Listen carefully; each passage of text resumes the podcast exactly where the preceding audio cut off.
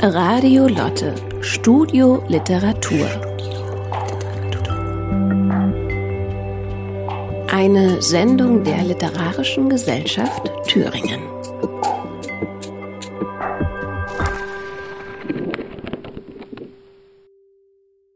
Ja, ich habe das Kopfnicken vernommen und ähm, darf Sie herzlich begrüßen zu unserem letzten Abend dieser umfangreichen Reihe Avantgardistinnen der 20er und 30er Jahre im östlichen Europa.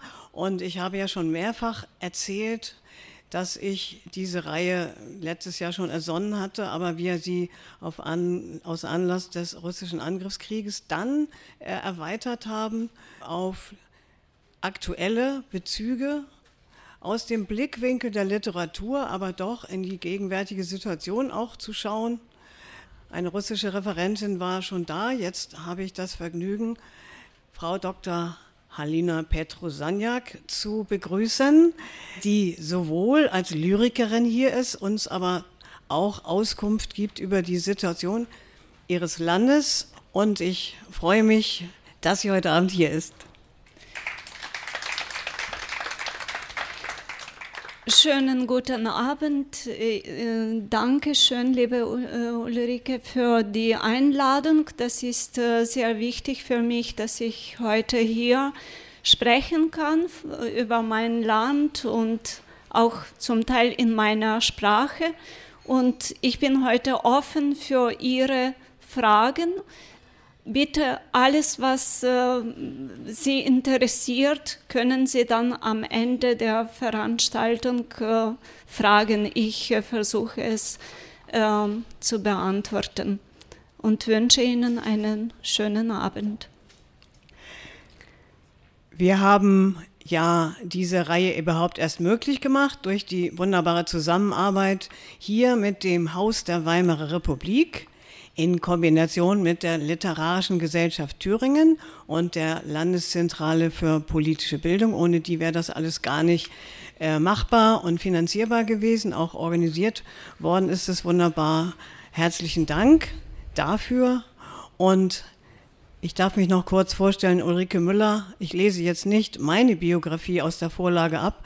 Das entringt sich meinem überhitzten Gehirn gerade noch. Äh, dass ich Ihnen sage, ich bin Literaturwissenschaftlerin, Musikerin, mache Veranstaltungsreihen mit Frauenschwerpunkt und in diesem Rahmen war es ganz wunderbar, Frau Petrosaniak zu gewinnen für diese Reihe. Ich werde aber Ihre Kurzbiografie ablesen und dann erfahren wir im Laufe der Lesung mehr über Sie.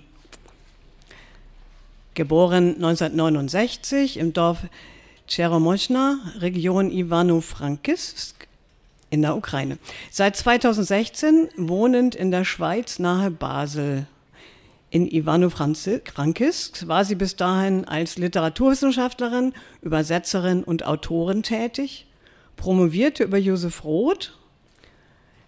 Halina Petrusaniak gehört in den 90er Jahren zur unabhängigen Gruppe für neue Lyrik Stanislauer Phänomen. Davor muss man wissen, Stanislau ist der andere Städtename für Ivano-Frankivsk in der Ukraine. Heute ist sie eine der bedeutendsten ukrainischen Lyrikerinnen. Ihre Gedichte wurden ins Französische, Polnische, Englische, Russische und Weißrussische übersetzt, ins Deutsche unter anderem von Elke Erb. Bedeutend sind ebenso ihre eigenen Übersetzungen aus dem Deutschen, Darunter Soma Morgensterns Autobiografie in einer anderen Zeit, Jugendjahre in Ostgalizien 2019. Im Zentrum der heutigen Lesung steht der Lyrikband Exophonien, so, den es hier natürlich dann auch zu erwerben gibt. Und ähm, erscheint in einem Schweizer Verlag in einer Reihe der Essays Agité. Vielleicht magst du sagen, was heißt das eigentlich? Ist das die aufgeregten Essays oder was heißt das? Äh, ja, das ist äh, so eine Reihe, die ähm, der Verlag ge gerade macht seit ähm, einer Zeit und ich weiß nicht, äh, wieso sie entschieden haben, dass äh, mein Buch, obwohl das eigentlich äh, Dichtung ist, in diese Essay es passt, aber das war die Entscheidung des Verlags und ich habe das so genommen. Ja, wunderbar ist, dass äh, sozusagen den sprachlichen Formen zugetraut wird, sich auch äh, ja, auf Nachbargebieten zu betätigen und Essays in lyrischer Form ist doch großartig. Ja. ja. Ähm, ich darf dich ja bitten, zur Eröffnung schon mal was zu lesen und dann sage ich noch was, wie wir es ungefähr machen werden. Ich lese gerne zuerst aus diesem Buch. Äh, das sind äh, meistens oder zum Teil äh, Gedichte, die schon früher entstanden sind, und zwar einige vor 20 Jahren, einige vor 10, 8 Jahren. Und dann am Ende der Lesung lese ich ganz aktuelle Gedichte, die vor einigen Monaten und Wochen entstanden sind. Ich beginne gerne äh, mit einem Gedicht auf Ukrainisch. Das ist äh, schon früher geschrieben und äh, es geht um einen der ersten meinen Inspirationsorte sozusagen, Genius Lozi, wo ja die Orte inspirieren ja und äh, in Weimar sehen wir das besonders ausdrücklich auch. Вдихаючи запах хвої у тих краях, де суворість гір перевершує силу і щирість, їх краси і шляхетності, я перелітний птах забуваю дорогу в вирій. Гірська місцевість пастка для часу. Він тут безсило у відчаї опускає руки. Тому померлі, воскреснувши, не побачать ніяких змін, крім сивин у волосі внуків. Гірська місцевість пастка для часу. Він тут безсило, у відчаї опускає руки. Вітер хори замерзлих дерев провокує на спів, повний туги, як звук флояри. І мене, мовчазного птаха, чий голос звір, напевно, лиш чує, блукаючи в хащах з ніччю, не пускає зловісна велич і безсилля гір, що здаються колесами, вгрузлими в потойбіччя. Dieses Gedicht gerne auf Deutsch übersetzt. Die Übersetzung kommt eben von Elke Erb und Olga Martinova. Den Geruch der Nadelbäume atmend in diesem Land, wo die Rauheit der Berge stärker ist als die Kraft und die Aufrichtigkeit ihrer Schönheit und ihres Adels, vergesse, Zugvogel, ich den Weg in die warmen Länder. Eine Falle ist diese Berglandschaft für die Zeit, die keine Kraft mehr hat und aufgibt ohne Hoffnung. Selbst die Toten, wenn sie auferstehen, sehen keine Veränderung. Ergraut nur sind die Schöpfe der Enkel. Die Kälte, die Herde der Tage behütend, lässt uns das Leben nicht als unschätzbare Gabe empfinden. Der Wind reizt die froststarren Bäume zu singen im Chor und in traurigen Tönen wie jenen der Flojara-Flöte. Mich, den schweigsamen Vogel, dessen Stimme vielleicht ein nachts durch das Dickicht streifendes Tier vernimmt, hält zurück die unheilkündende Größe und Ohnmacht der Berge, die wie Zahnräder greifen ins Jenseits. Jetzt haben wir uns ein bisschen eingehört. In, wir üben da uns einzuhören in deine Schwingung. Das ist sehr schön. Wir haben äh, verabredet, dass wir so drei kleine Teile machen mit einem Schwerpunkt, der sich auch auf die Heimatumgebung bezieht. Jetzt haben wir, glaube ich, schon die Karpaten, kann man das sagen, so ein bisschen im Blick gehabt in dem Gedicht. Und wir wollen da aber im Einzelnen gar nicht dran rumpixen und sägen und hämmern, sondern uns das schön vorlesen lassen. Und dann gibt es einen weiteren Teil, wo ich ein bisschen auf die Literaturgeschichte und die ukrainische Geschichte zu sprechen kommen will, wie im Gespräch dazu. Und dann gibt es den zornigen Teil über die Gegenwartssituation. Vielleicht können wir es so sagen. Ja, weil das ist eigentlich das Hauptthema äh, für mich sowie auch für alle Ukrainerinnen und Ukrainer. Das ist das Wichtigste und äh, ähm, das, äh, man muss das vor allem ansprechen, was äh, heute passiert in meinem Land und wir machen das heute auch. Wir machen das unbedingt. Wir haben uns auch schon ausgetauscht drüber in unserem äh, Mailwechsel. Das war sehr schön, dass wir eigentlich auch schon Vorgespräche hatten, weil ich habe durch Frau Petrosaniak auch erstmal etwas über ukrainische Literaturgeschichte erfahren. Äh, es war vorher ja hier wenig bekannt, fast. Also ich habe einen Schnellkurs durchlaufen und möchte das gerne noch vertiefen. Äh, sie hat mir auch gesagt, äh, was man überhaupt bekommen kann, und das gab es nur antiquarisch. Die Ukraine im Spiegel ihrer Literatur, Anna Halja Horbatsch. Und so muss man sich noch ein bisschen zusammentüfteln, aber es wird allmählich mehr, sodass wir uns auch auseinandersetzen können. Ja, dann würden wir weitermachen und du schließt dann den Teil ab, wann du möchtest, diesen ersten Teil. Das ist eben nicht zufällig, dass es äh, so wenig äh, gibt äh, zum äh, Thema Ukraine allgemein und auch äh, die ukrainische Kultur und Literatur. Das ist kein Zufall. Unsere ukrainische Nachbarn aus Norden haben immer schon seit äh, vielen Jahrhunderten, äh, eigentlich im letzten Jahrhundert und auch vorletzten, sehr viel ähm, dafür getan, dass man über die Ukraine möglichst wenig ähm, weiß in, in der Welt und im Westeuropa vor allem auch.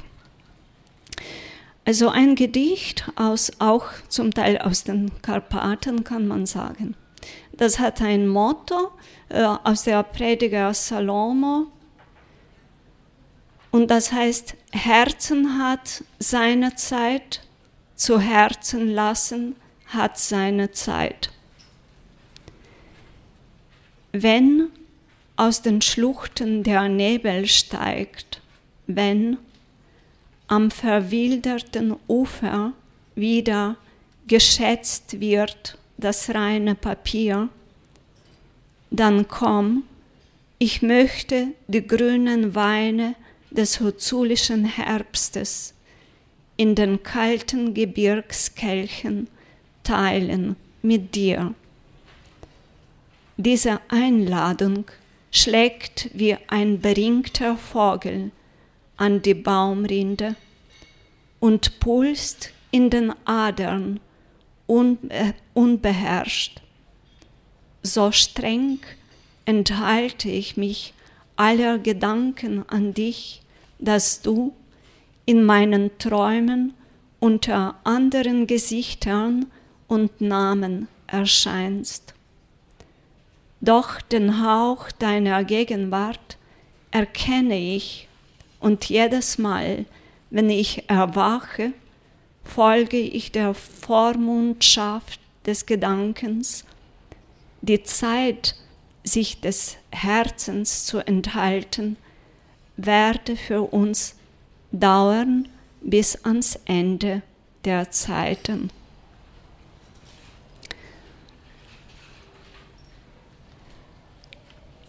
Um eine Miniatur, das heißt Don Quixote. Manchmal scheint es auch mir, dass diese Ungeheuer nur gewöhnliche Windmühlen sind. Ich habe äh, in meiner Jugend so eine große Quelle von der Inspiration gehabt. Und zwar, das war Übergang aus, meiner, aus meinem ursprünglichen Milieu sozusagen, aus meiner Gegend in die Stadt. Und das hat, äh, die Städte haben das, dann mich weiter begleitet. Und es gibt ein paar Gedichte, die Städten gewidmet sind. Und ein davon heißt Florenz eine Rose im Stein, ein Schluck vom Ristretto, alle Schattierungen vom Gold, Oliven, Honig der Medici, Mattigkeit, Schauer, Durst, Begegnung, Leidenschaft, Verlust, Göttlichkeit der Proportionen. Das Glück verschwenderischer Sonne. In der Kälte dann berühre ich mit dem Mund den, den goldenen Schnitt deines Handgelenks. Und noch ein Gedicht, bevor wir weitersprechen. Ähm, das wäre auch über eine Stadt und das heißt Krakau. Stadt der Vögel und Nonnen mit Konturen, die dem Mythos ähnlicher sind als der Welt, vom Mittelalter gezeichnet. Und der Fluss hier so träge, dass man entgegen Heraklits These zweimal in dasselbe Wasser tauchen kann.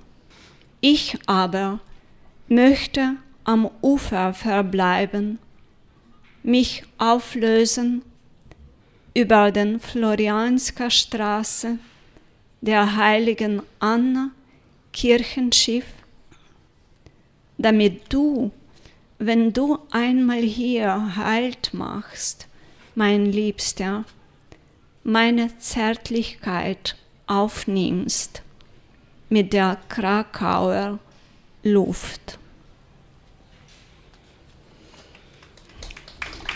Dankeschön.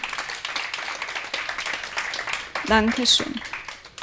Ja, es gibt noch eine Reihe schöne Stadt- Sphären, Bilder, weitere Gedichte, Prag zum Beispiel. Und ähm, erstmal soweit in diesem Teil, wo ja das Reisen schon vorkommt, aber andererseits auch Nähe zur eigenen Heimatlandschaft.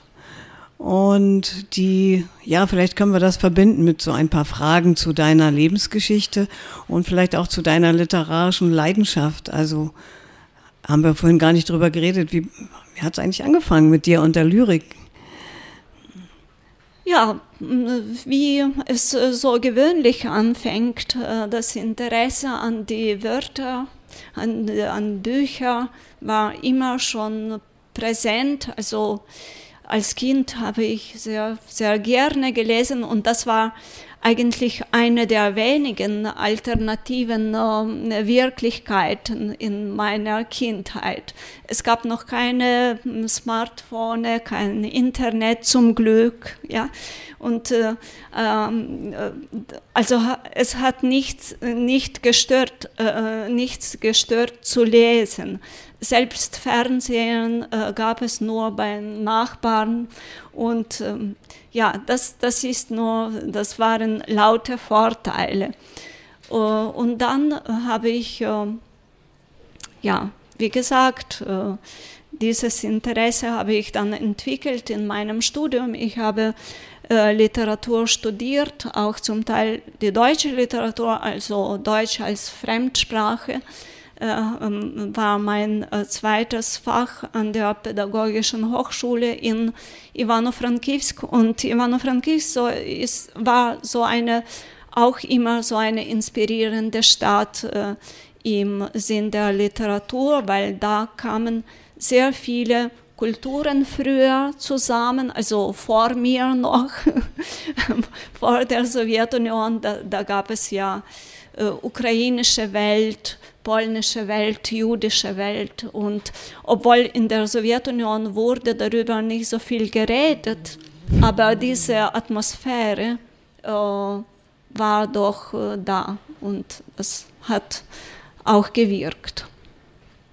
Ja, und du hast ja dann ähm, diese Arbeit über Josef Roth geschrieben. Das finde ich nochmal interessant. Also diese Querverbindung auch zu dieser alten Herrschaftsszenerie vom Kaiserreich, wo aber ja eine gewisse Großzügigkeit war, was die Autonomie anging, gegenüber den Ruthenien, wie es hieß, ja? Ähm, kannst, ja, kannst ja. du vielleicht dazu was sagen? Genau, politisch war äh, K&K-Monarchie zu, dem, äh, zu der äh, Galizien, also der westliche Teil der Ukraine, wo ich äh, gerade komme, äh, herkomme, ähm, gehörte ja zur K&K-Monarchie im Folge der Teilung äh, Polens äh, im Jahre 1782, glaube ich, gab diese Teilung, eine der vielen äh, im, äh, am Ende des 18. Jahrhunderts, wo äh, Polen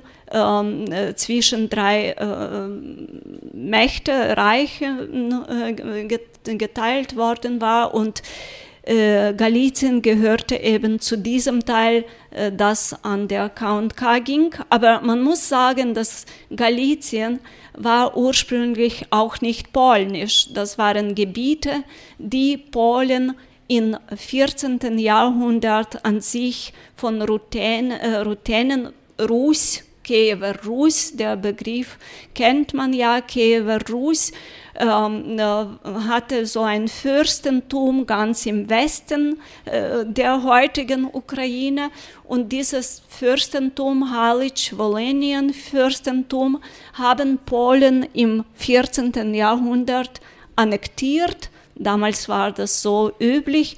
Und dann äh, im 15., 16. Äh, Jahrhundert ähm, äh, war das zwar polnisch, ja, aber eben äh, sie haben das mit der Gewalt polnisch gemacht. Und natürlich, äh, da wurden auch dann Städte gebaut, ähm, Festungen und Stanislau war auch so eine Festung, äh, zwar von einer polnischen äh, Magnaten, polnischen Besitzer äh, gebaut, aber eben auf dem äh, Territorium der ruthenischen von Kiewer Rus, ähm, Gebiet von Kiewer Rus. Ja. Und eben äh, Ruthenen von diesem Territorium, Ruthenen, die jetzt Ukrainer heißen, sie waren äh, sozusagen doppelt, äh, doppelt annektiert. Äh, zuerst von Polen und dann Polen wurde aufgeteilt und Galizien ging an äh, K&K Monarchie. Litauen war doch auch noch da irgendwo drin, ne? Äh, Lita was? Litauen war doch da auch noch. Ja, es gab ja, ja diese, ja. diese, dieser großen Staat äh, im Mittelalter, Polen-Litauen. Äh, okay, äh, ja, ja, genau. Also ähm, ja, und äh, da waren auch Juden, die von hier, von Westen dann im äh, 14., 15. Jahrhundert zu uns geflohen sind. Ähm, äh, auch nicht vom, vom, gerade von dem guten Leben, sondern deswegen, dass sie von hier vertrieben worden waren nach, äh, und da ähm, im Osten Europas, wo gerade ähm, eben noch keine richtige Städte gab ähm, äh, und das städtische Leben erst begonnen ist. Man brauchte äh, diese städtische Art äh, zu leben, man, man brauchte Handeln und dazu waren Juden natürlich äh, haben perfekt äh, gepasst und äh, jüdische ähm, Bevölkerung hat dann eben dazu beigetragen, dass das urbane Leben im Osteuropa und auch in Galizien dann äh, äh lebendiger geworden ist, viel lebendiger. Wir haben das letztes Mal ja auch so ein bisschen beleuchtet bei dieser Veranstaltung mit dem anderen Schwerpunkt, mit der jiddischen Sprache, wie die gekommen ist auch dorthin, in dieser Mischung dann Mittelhochdeutsch, Jüdisch und äh, die ähm, osteuropäischen Sprachen, je nachdem, wo sie waren, sich dort hineingemischt haben. Das ist ganz, ganz spannend. Vielleicht äh, nochmal dazu, ähm, wie in dieser, also wann es eigentlich immer Bewegungen gab, vielleicht auch sogar in der Literatur, und dann können wir ja auch mal weiterlesen, ähm, die schon sich wieder miteinander verbinden wollten. Es gab ja auch schon dieses Auseinanderfallen in diesen östlicheren Teil der Ukraine und in den westlicheren, richtig? Also wo auch, glaube ich, die Sprache nochmal oder die auch die Religionszugehörigkeit auch eine andere war. Ja, man muss äh, sagen, es gibt äh, äh, also äh, was äh, was äh, womit ich oft äh, mich konfrontiere. Dass, äh, es heißt, äh, die Ukraine ist ein, äh, eine junge Nation äh, und äh, man sagt, weil, weil die Ukraine erst im Jahr 91 unabhängig geworden ist, aber das, das ist eben etwas, was, ähm, wo es große Missverständnisse gibt weil ähm, im politischen Sinne ist vielleicht, kann man sagen, dass die Ukraine eine junge Nation ist, aber nicht im kulturellen mhm. und nicht im, äh, im Sinne, ähm, ja, ethnisch und äh, als ethnische äh, Einheit. Äh, die Ukraine hat sich äh, seit vielen Jahrhunderten um ihre Staatlichkeit bemüht und äh, ukrainische Geschichte hat eine Kontinuität, die äh, äh, hier gar nicht oder nur sehr wenig bekannt ist, weil äh, es hat eben äh, auch eigene Gründe und diese Gründe ist, sind wieder äh, mit äh, imperiellem Russland verbunden. Das russische Imperium wollte nie ähm, äh, Volker, die äh, es äh, eingenommen hat und an sich gezogen hat, nie ähm, äh, ja, sich ähm, äh, emanzipieren lassen. Und die Ukraine ist eben auch so ein Fall. Ähm, Ukraine gehörte, also der größte Teil der Ukraine äh, gehörte ähm, eigentlich äh, seit äh, 17. Jahrhundert fest an das äh, Moskauer Reich zuerst. Das heißt, äh, hieß so, Russland gab es nicht noch damals, das war Moskauer Reich.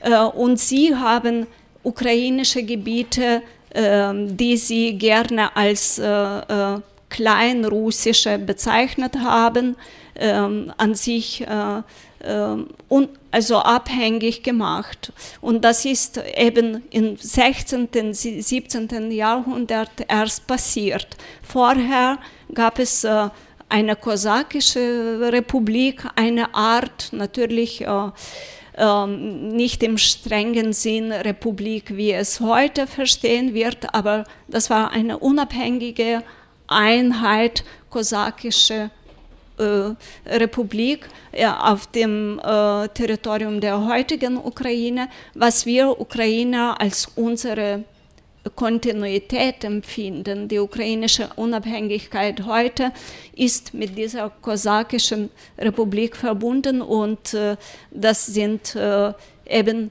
äh, das, das, sind unsere Vorfahren politisch auch, nicht nur ethnisch oder äh, und kulturell sowieso, weil die zum Beispiel die Lieder, äh, Volkslieder, äh, die Sprache, wie, äh, das, das hat eben diesen Kontinuität. Und ukrainische Lieder, die auf dem ganzen Territorium, äh, Territorium der heutigen Ukraine gesungen werden, sind äh, vier Jahrhunderte alt und sie äh, sind für alle Ukrainer relevant sozusagen. Äh, sie, sie werden von allen, äh, also diese, diese Einheit und Kontinuität gab es schon vor mindestens vier Jahrhunderten, vier, fünf.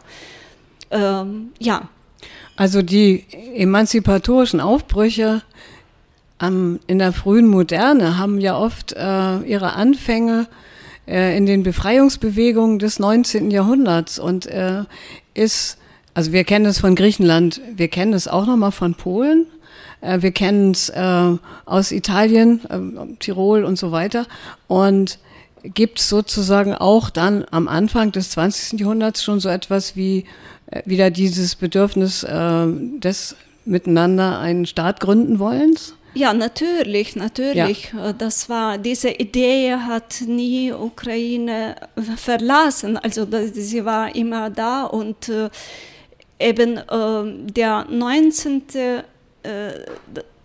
das, äh, im 19. Jahrhundert war es äh, ziemlich dunkel, weil äh, das russische Reich war sehr äh, stark und aggressiv, aber trotzdem äh, hat die ukrainische Idee überlebt und die Kultur sowieso. Es gab die ukrainische Literatur, Klass, also unsere Klass, klassische Literatur, zum Beispiel Lesja Ukrainka, äh, eine Frau übrigens schon im 19. Äh, Jahrhundert begonnen, und äh, Taras Shevchenko, der schon in der Mitte des 19. Äh, Jahrhunderts auf Ukrainisch in dieser düsteren ähm, Zeit der, des russischen Imperiums äh, geschrieben hat und wo es übrigens verboten, die ukrainische Sprache wurde endlich äh, verboten vom, vom Zaren, vom russischen Zaren. Ähm, es wurde sogar einen Erlass hier in Deutschland unterschrieben, in Bad Ems äh, vom äh, Zaren Alexander. Und in diesem äh, Erlass hieß es, äh, Ukrainisch im öffentlichen Raum und auch in der Literatur, im schriftlichen Bereich äh, verbieten. Also es sollte nur die Sprache der, ähm, ja, der, der Unterschichten mm, bleiben weil schon damals haben, ähm, äh, ja, hat Imperium diese Gefahr gespürt. Äh, und dann natürlich gab es äh, die richtige Bewegung äh, schon äh, in, in der Zeit des Ersten Weltkrieges ja. äh, natürlich und nach dem Krieg. Es gab äh, äh, große Kämpfe, es gab die Idee der Unabhängigkeit. Leider ist es nicht gelungen, weil zu viele äh, Kräfte gab es da und äh, das äh, die russische Seite und dieses Postimperielle damals war doch stärker und die ukrainische Bewegung wurde dann ähm, einfach unterdrückt, aber die Idee natürlich.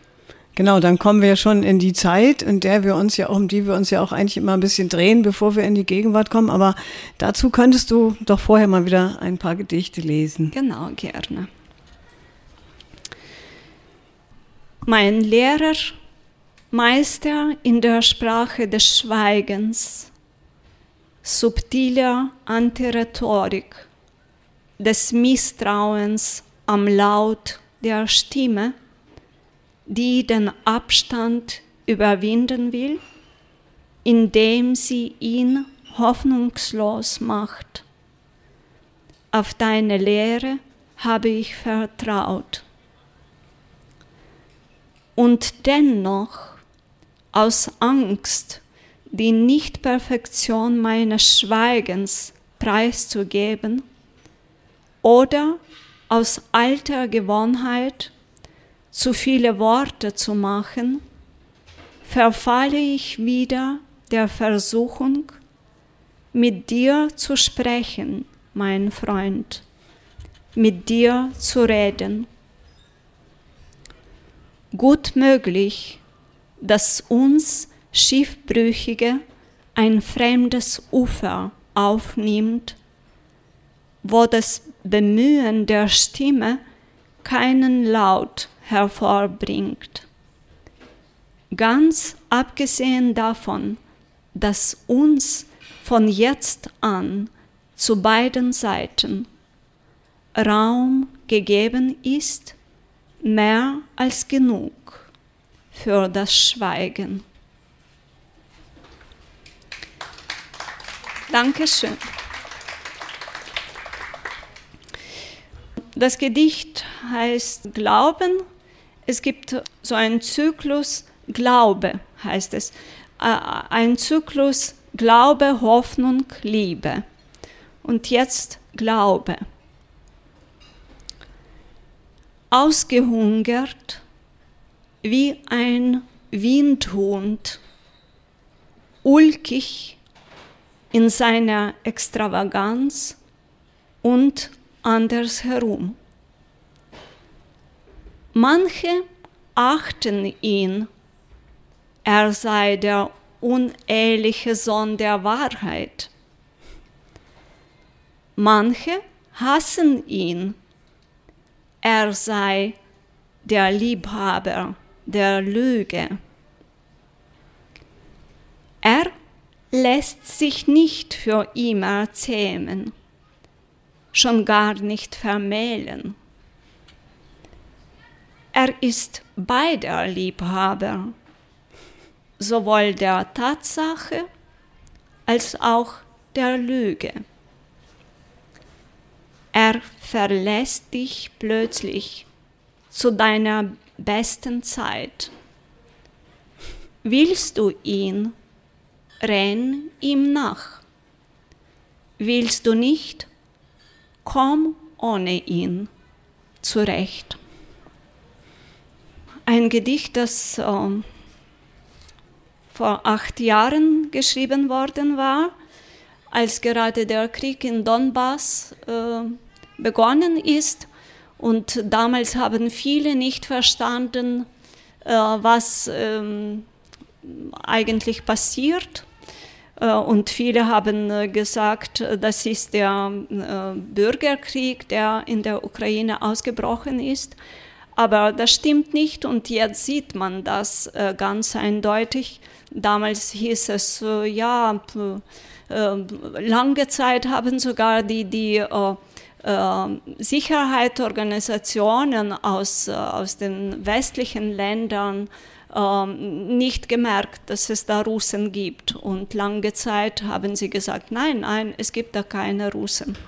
Sie gab es schon am Anfang und sie haben das alles verursacht. Und damals habe ich eben de, den, äh, dieses Gedicht geschrieben. Du sollst dich nicht wehren das ist überholt, sagen die Nachbarn zu ihr. Jene, denen näher zu kommen, sie sich bemühte. Du sollst nicht stöhnen und schon gar nicht heulen, während du blutest. Das ist ein unerhörter Archaismus noch dazu unästhetisch, sagen die, von denen sie Hilfe erwartete. Sei gescheit, lass dich nett lächelnd in Stücke zerreißen und vergiss alles. Das würden wir tun, wären wir du. Sicher ganz sicher. Dankeschön. Und noch ein Gedicht aus dieser Zeit, also acht äh, Jahre alt. Der Sommer war kalt. Sie trug Halbschuhe, geschnürt ohne Absatz. Im Osten ihres Landes wütete der Krieg. Die Getöteten entpuppten sich oft als Freunde von Freunden oder Bekannten. Der Sommer war kalt, die Frau zog einen Sohn groß. Sie liebte es, von ihrem Fenster auf die Türme der Stadt zu schauen. Die Art zu leben heilte alle Wunden und jede Schuld. Das Leben gewann an Wert. Sie wurde 44. In diesem Alter hat man gelernt, Unvollkommenheit zu lieben, zieht dem Aufbegehren häufiger Unterordnung vor und trinkt kaltes Quellwasser, nicht Wein, dafür mit bisher unbekanntem Genuss. Ein Tropfen im Meer erlangt Kostbarkeit, wenn die Meere versiegen. Die Welle einst vorhandene Ufer nicht mehr erreichen, Segelschiffe verschwinden und Korallenberge sich erheben. Und den Sommer, auch wenn noch so kalt, nimmst du an als Geschenk der Geschenke. Das wäre. Dankeschön.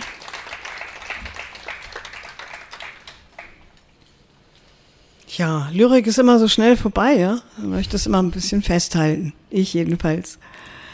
Ähm, ich habe, wir haben ja vorhin eigentlich abgebrochen und vielleicht können wir wieder anknüpfen an dieses Thema, was die Biografien in der Literatur auch mit der Geschichte zu tun haben und wie sich deine dann da hinein verflechtet, Pflicht. Hast du das Gefühl, du befindest dich auch in einer ukrainischen Schreibtradition, vielleicht auch der Frauen? Du hast ja durchaus einen Blick auch auf dieses Thema. Vielleicht mag ich dich so fragen, ja.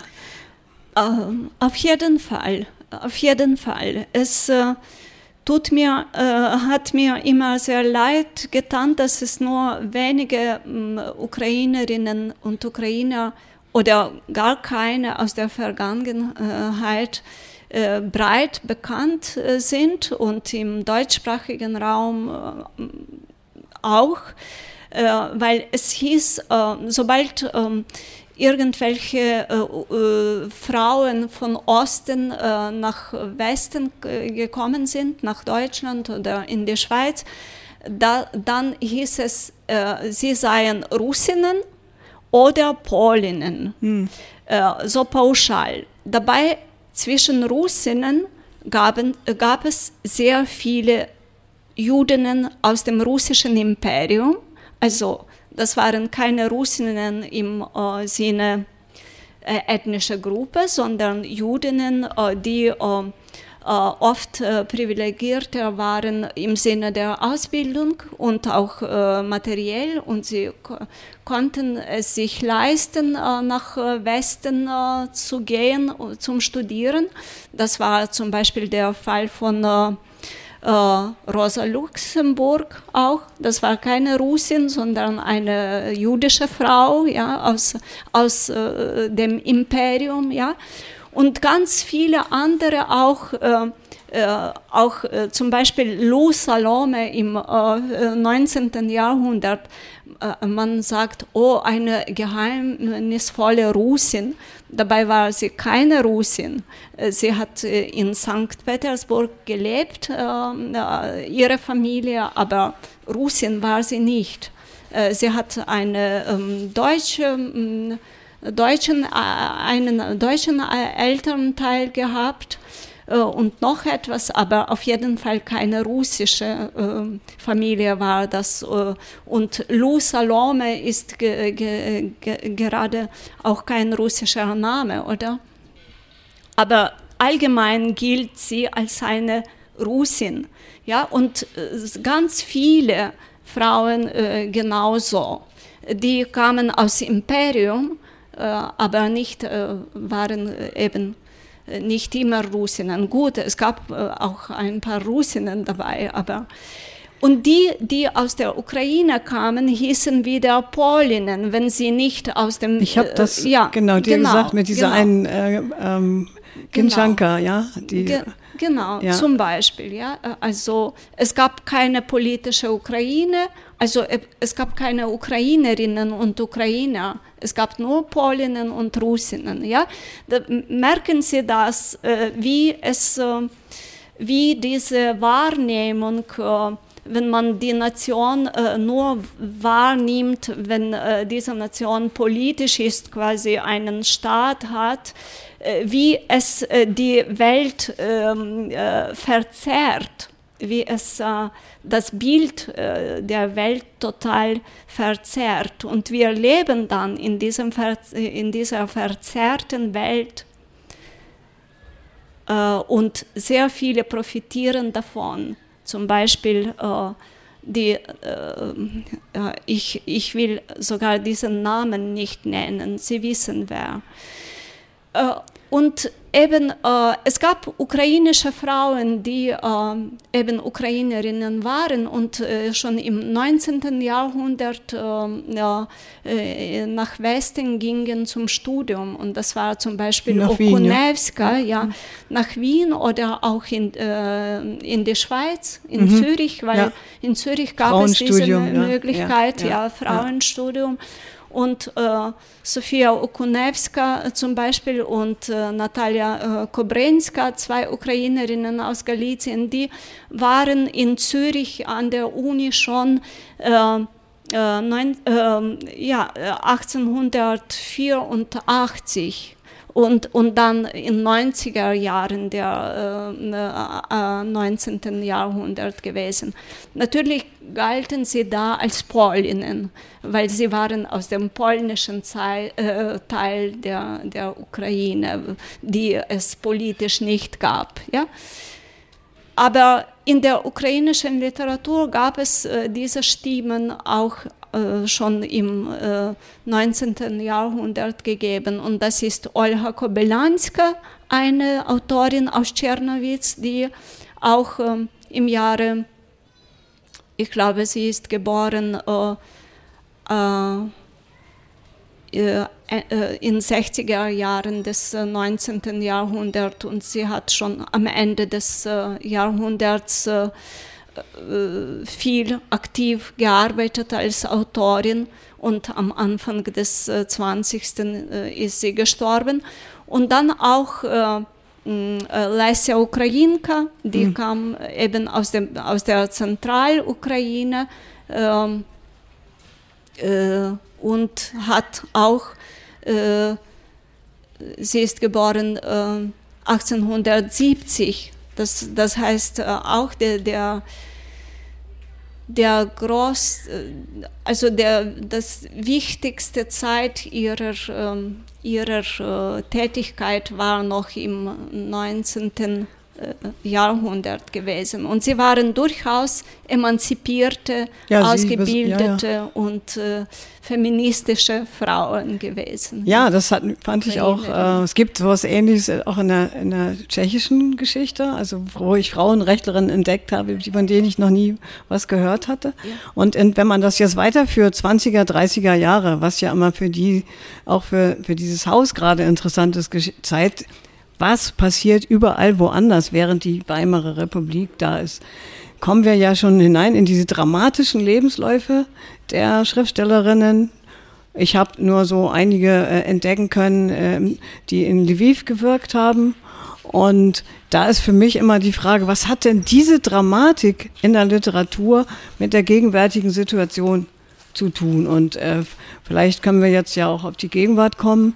Und aber fühlst du dich sozusagen da auch mit diesem Thema, du nennst es Exophonien, ja?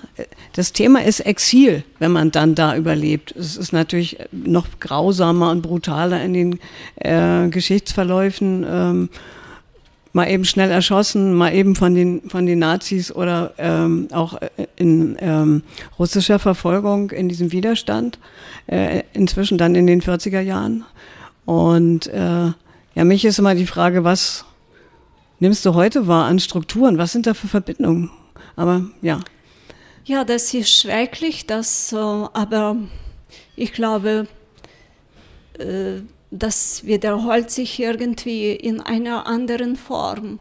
Und äh, ich würde sagen, sogar die äh, Russen, die Nachfolger von der sowjetischen Regime sind, sie haben sehr vieles dann noch übernommen beim, beim Nationalsozialisten. Und schon diese Rhetorik, die jetzt hochkommt, und diese lächerliche Entnazifizierung und so weiter, das ist ja die Rhetorik des äh, Nationalsozialismus, äh, äh, ja umgekehrt natürlich äh, ein bisschen, äh, aber in, in ihrer äh, Verrücktheit und in ihrer Bösheit und so weiter. Das kann man durchaus äh, vergleichen. Aber es gibt doch ja auch, ein, äh, das war ja das Thema auch, als äh, der, unsere russische Menschenrechtlerin zu Besuch war. Es gibt ja genau auch diese oppositionelle Seite, die im eigenen Land unter die Räder kommen, natürlich, äh, im Stalinismus und so weiter.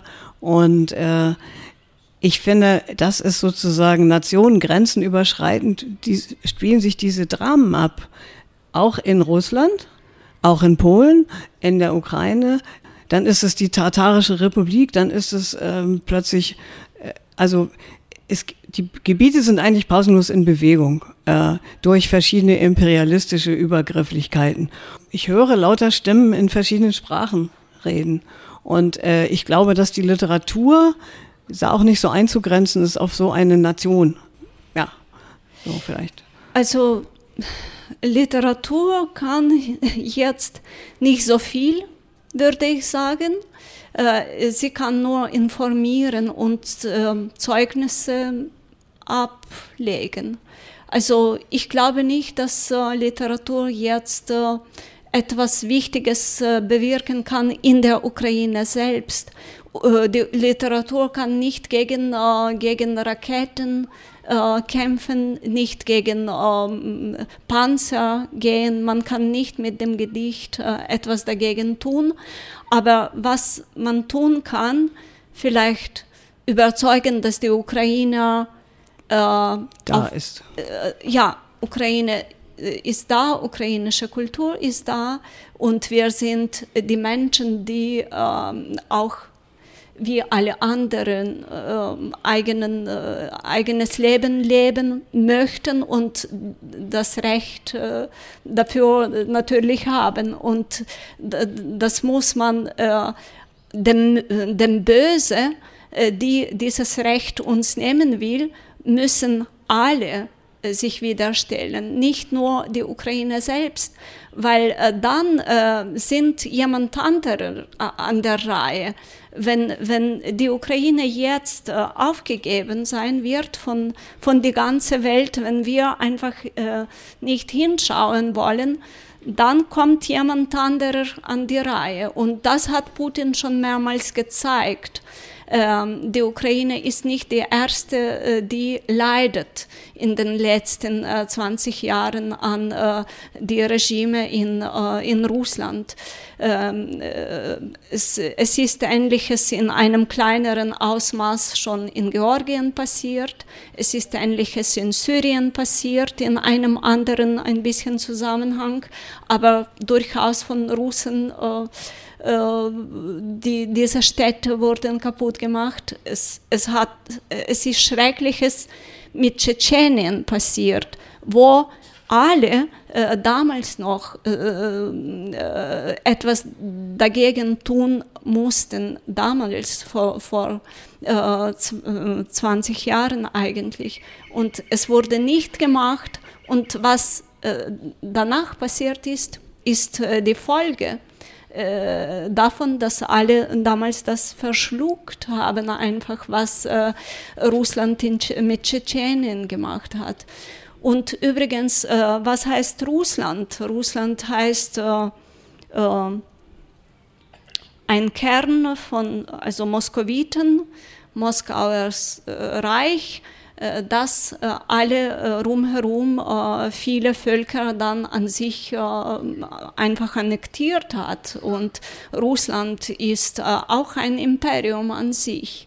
Russland, das sind Buryaten, Udmurten, Tschetschenen, Dagestaner, Komis. Und das sind keine, keine Slawen, äh, das sind keine Christen, also nicht alle Tschetschenen sind nicht Christen, Dagestaner sind nicht Christen. Das meinte ich auch vorhin mit diesem, man ja. kann das nicht einfach unter einen Begriff fassen, also ja. auch das nicht. Ich höre verschiedene Sprachen, ich sehe äh, verschiedene Gewohnheiten kulturelle Gewohnheiten. Also ja, ja. Ge gerade nicht. Da, da hört man äh, nicht verschiedene Sprache, Ulrike, äh, Sprachen, Ulrike, weil keine Sprache hat da mehr äh, Platz okay. außer de, äh, de, dem Russischen.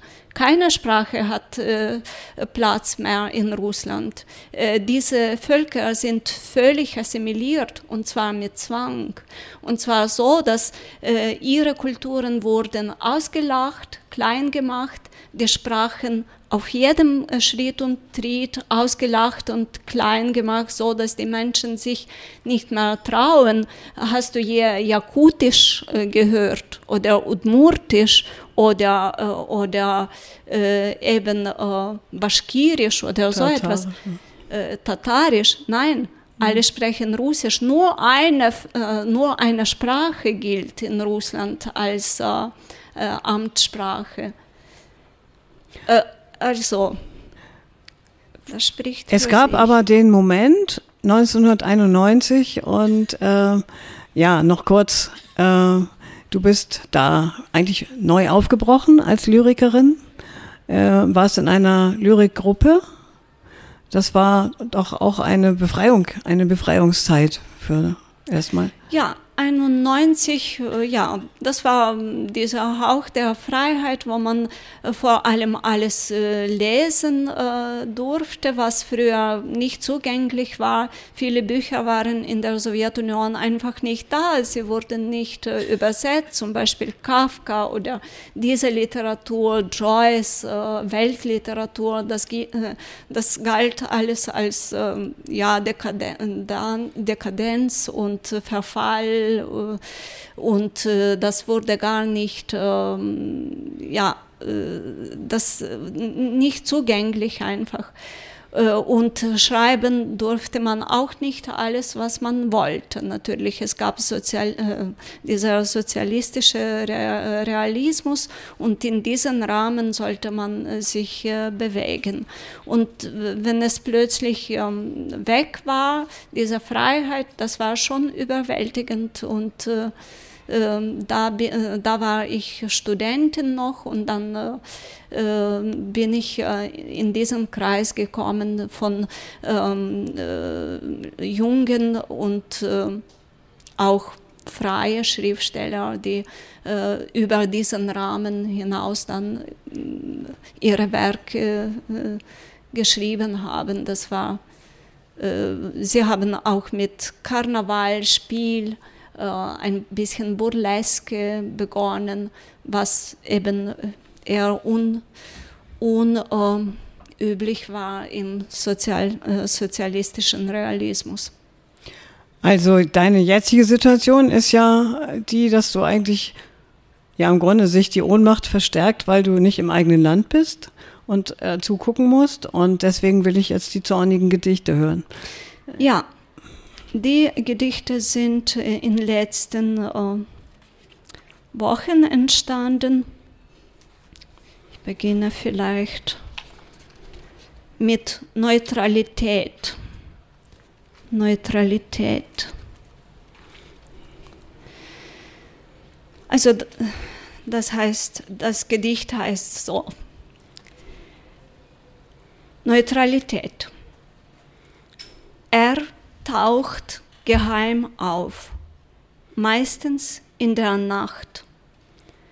Er verbreitet einen Gestank vom Schweiß und Eiter der fremden Wunden. Auf seiner Kleidung und auf den Händen gibt es seltsame rote Flecken zu sehen. Aus seiner Tasche holt er einen Diamantenring und wischt ihn am Hemd ab. Etwas Unheimliches flimmert in seinem Lächeln, wenn er dir den Ring überreicht. Du willst etwas fragen, die Worte aber bleiben dir in der Kelle stecken. Schweigend nimmst du den Ring und steckst ihn an deinen Finger. Was geht es dich an, wo er ihn her hat? Was gehen dich die Blutflecken an? Er ist nicht dein Ehemann. Und wenn man genauer hinschaut, sogar kein Freund. Du bist ja neutral.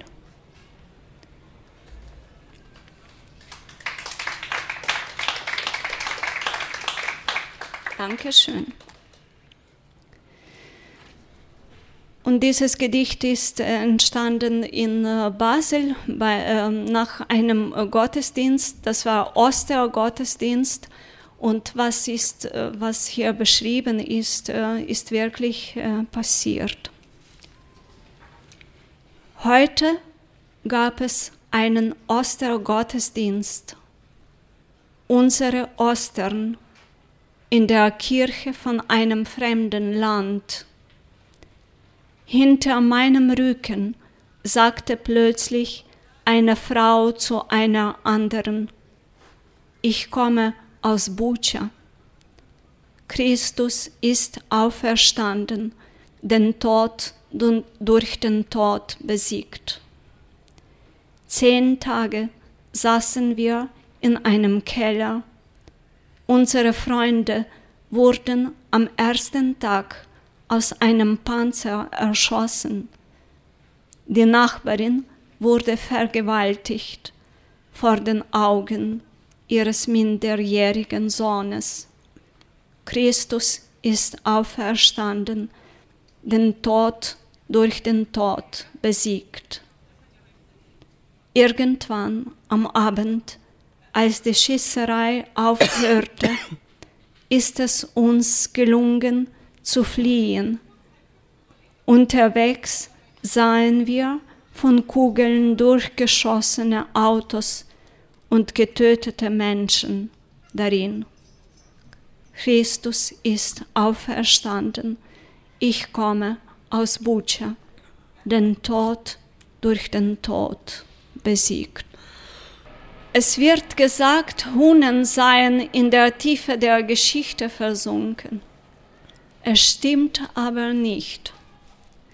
Sind das nicht sie, die im Zeitalter der Superintelligenz Städte und Dörfer meines Landes plündern, Hunde essen, Frauen und Kinder vergewaltigen und töten?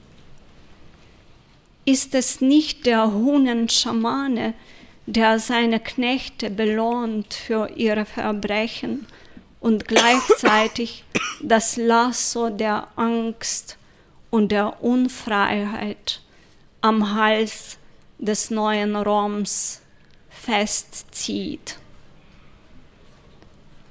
Das lichte Herr beschützt das eigene Land und wird so für die Hunden zur Peitsche Gottes. Ein Storch mit einem angebrannten Flügel, mit einer Spur vom Blut auf weißem Köpfchen, erstarrt und regungslos, wie eingewachsen, steht in der Mitte des verbrannten Feldes, wo gestern noch im Wind die Ähren wogten, der ukrainischen, des heiligen Getreides. Du schaust ihn an. Ist er real? Ein Traum? Du tastest an die angebrannten Ähren. Durch Ruß erscheint lebhaftes Korn. Das weckt dich auf, das Saatgut auf der Hand, es lebt und seine Wärme nicht vom bösen Feuerteufel stammt. Der Storch lässt los die angebrannten Federn und breitet die verzerrten Flügel aus. Doch zieht er nicht im Herbst fort in den Süden, von seinem durch den Brand zerstörten Felde, aus dem vom Feind kontaminierten Nest.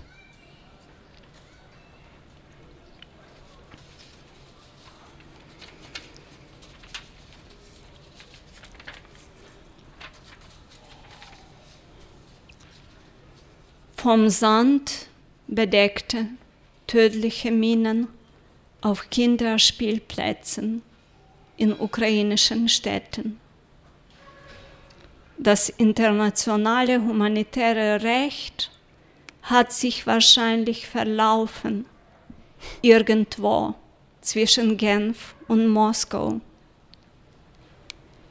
Die Getreidekörner haben ausgetrieben zwischen Raketenbruchstücken, ein rostiger russischer Panzer in einem ukrainischen Obstgarten inmitten der reichen Kohlernte.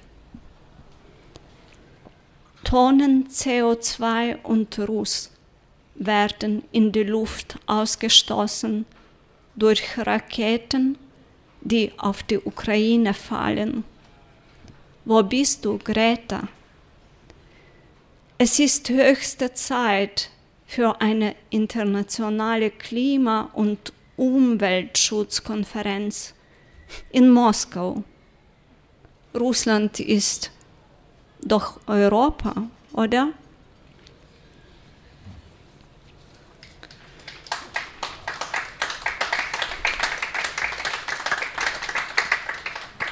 Dankeschön wo ich immer für mich selber darüber nachdenke, wann helfen nur noch totalitäre Mittel, um eine totalitäre Situation in Bewegung zu bringen.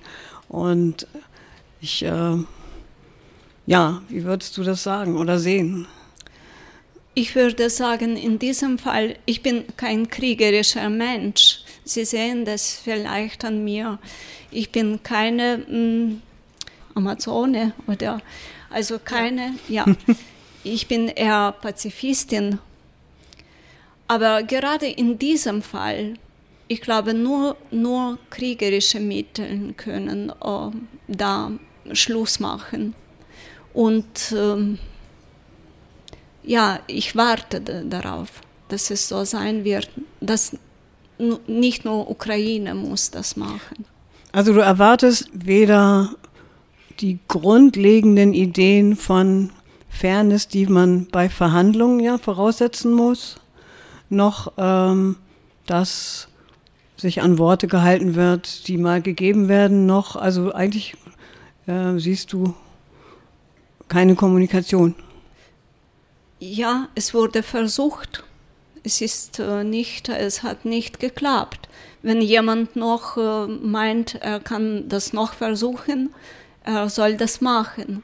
Es gab noch, äh, Papst gab es noch nicht bei Putin. Viele sind es noch nicht probiert äh, mit ihm. Äh, also alle gemeinsam waren noch nicht dort, alle Organisationen, alle, die über die Sicherheit, äh, also die Sicherheit in der Welt oder in Europa gewährleisten müssen, waren noch nie äh, nicht gemeinsam dort, um ihn irgendwie anders zu überzeugen.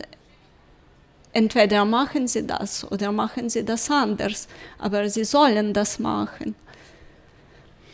Wir haben ja eine, eine Zeile aus einem Gedicht darüber gesetzt, ich habe keine Angst zu verlieren oder ich habe keine Angst zu verlieren. Wie gehst du mit dieser Zeile um? Ich glaube, dass äh, das ist auf die Ukraine bezogen, diese Zeile, weil die Ukraine hat äh, keine Angst und keine Wahl auch. Nicht, nichts zu verlieren, sozusagen, Ja, nur gewinnen. ja. ja, okay. Also Ukraine verteidigt äh, eigenes Haus, äh, eigene, eigene, Existenz. ja, eigene äh, und man, es, es geht hier nicht um die Angst, äh, weil entweder gibt es dich oder eben nicht. Also das ist, äh, das ist etwas, was äh, über die Angst äh, äh, hinausgeht. Gerne zu, zum Schluss äh, das Gedicht, das äh, vor vielleicht drei Jahren geschrieben worden war, aber passt sehr gut in die heutige Situation, zur heutigen Situation in, in der Ukraine. Rechne nicht mit meiner Zerbrechlichkeit, denn es ist die Brüchigkeit eines Steinbruches.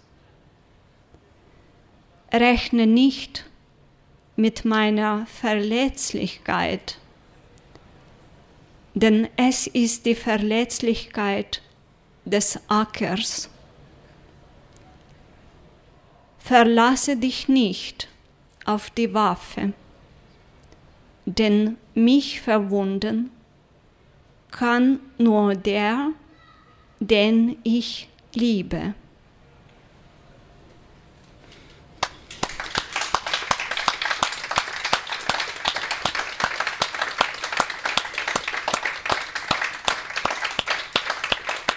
Schönen herzlichen Dank. Dankeschön.